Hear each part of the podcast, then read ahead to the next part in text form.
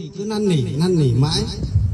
thì không được hơn 300 người biểu tình trước Đại sứ quán Việt Nam ở thủ đô Warsaw của Ba Lan hôm 12 tháng 3 để phản đối nạn lạm thu các loại phí và đòi Đại sứ Nguyễn Hùng từ chức, bà Mạc Việt Hồng, một trong những điều phối viên của cuộc biểu tình cho VA biết.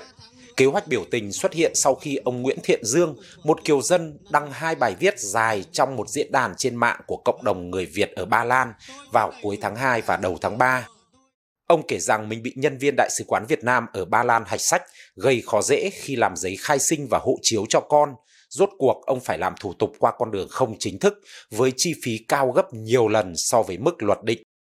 Cuộc biểu tình này không phải đầu tiên và tôi hy vọng đây là cuộc biểu tình cuối cùng.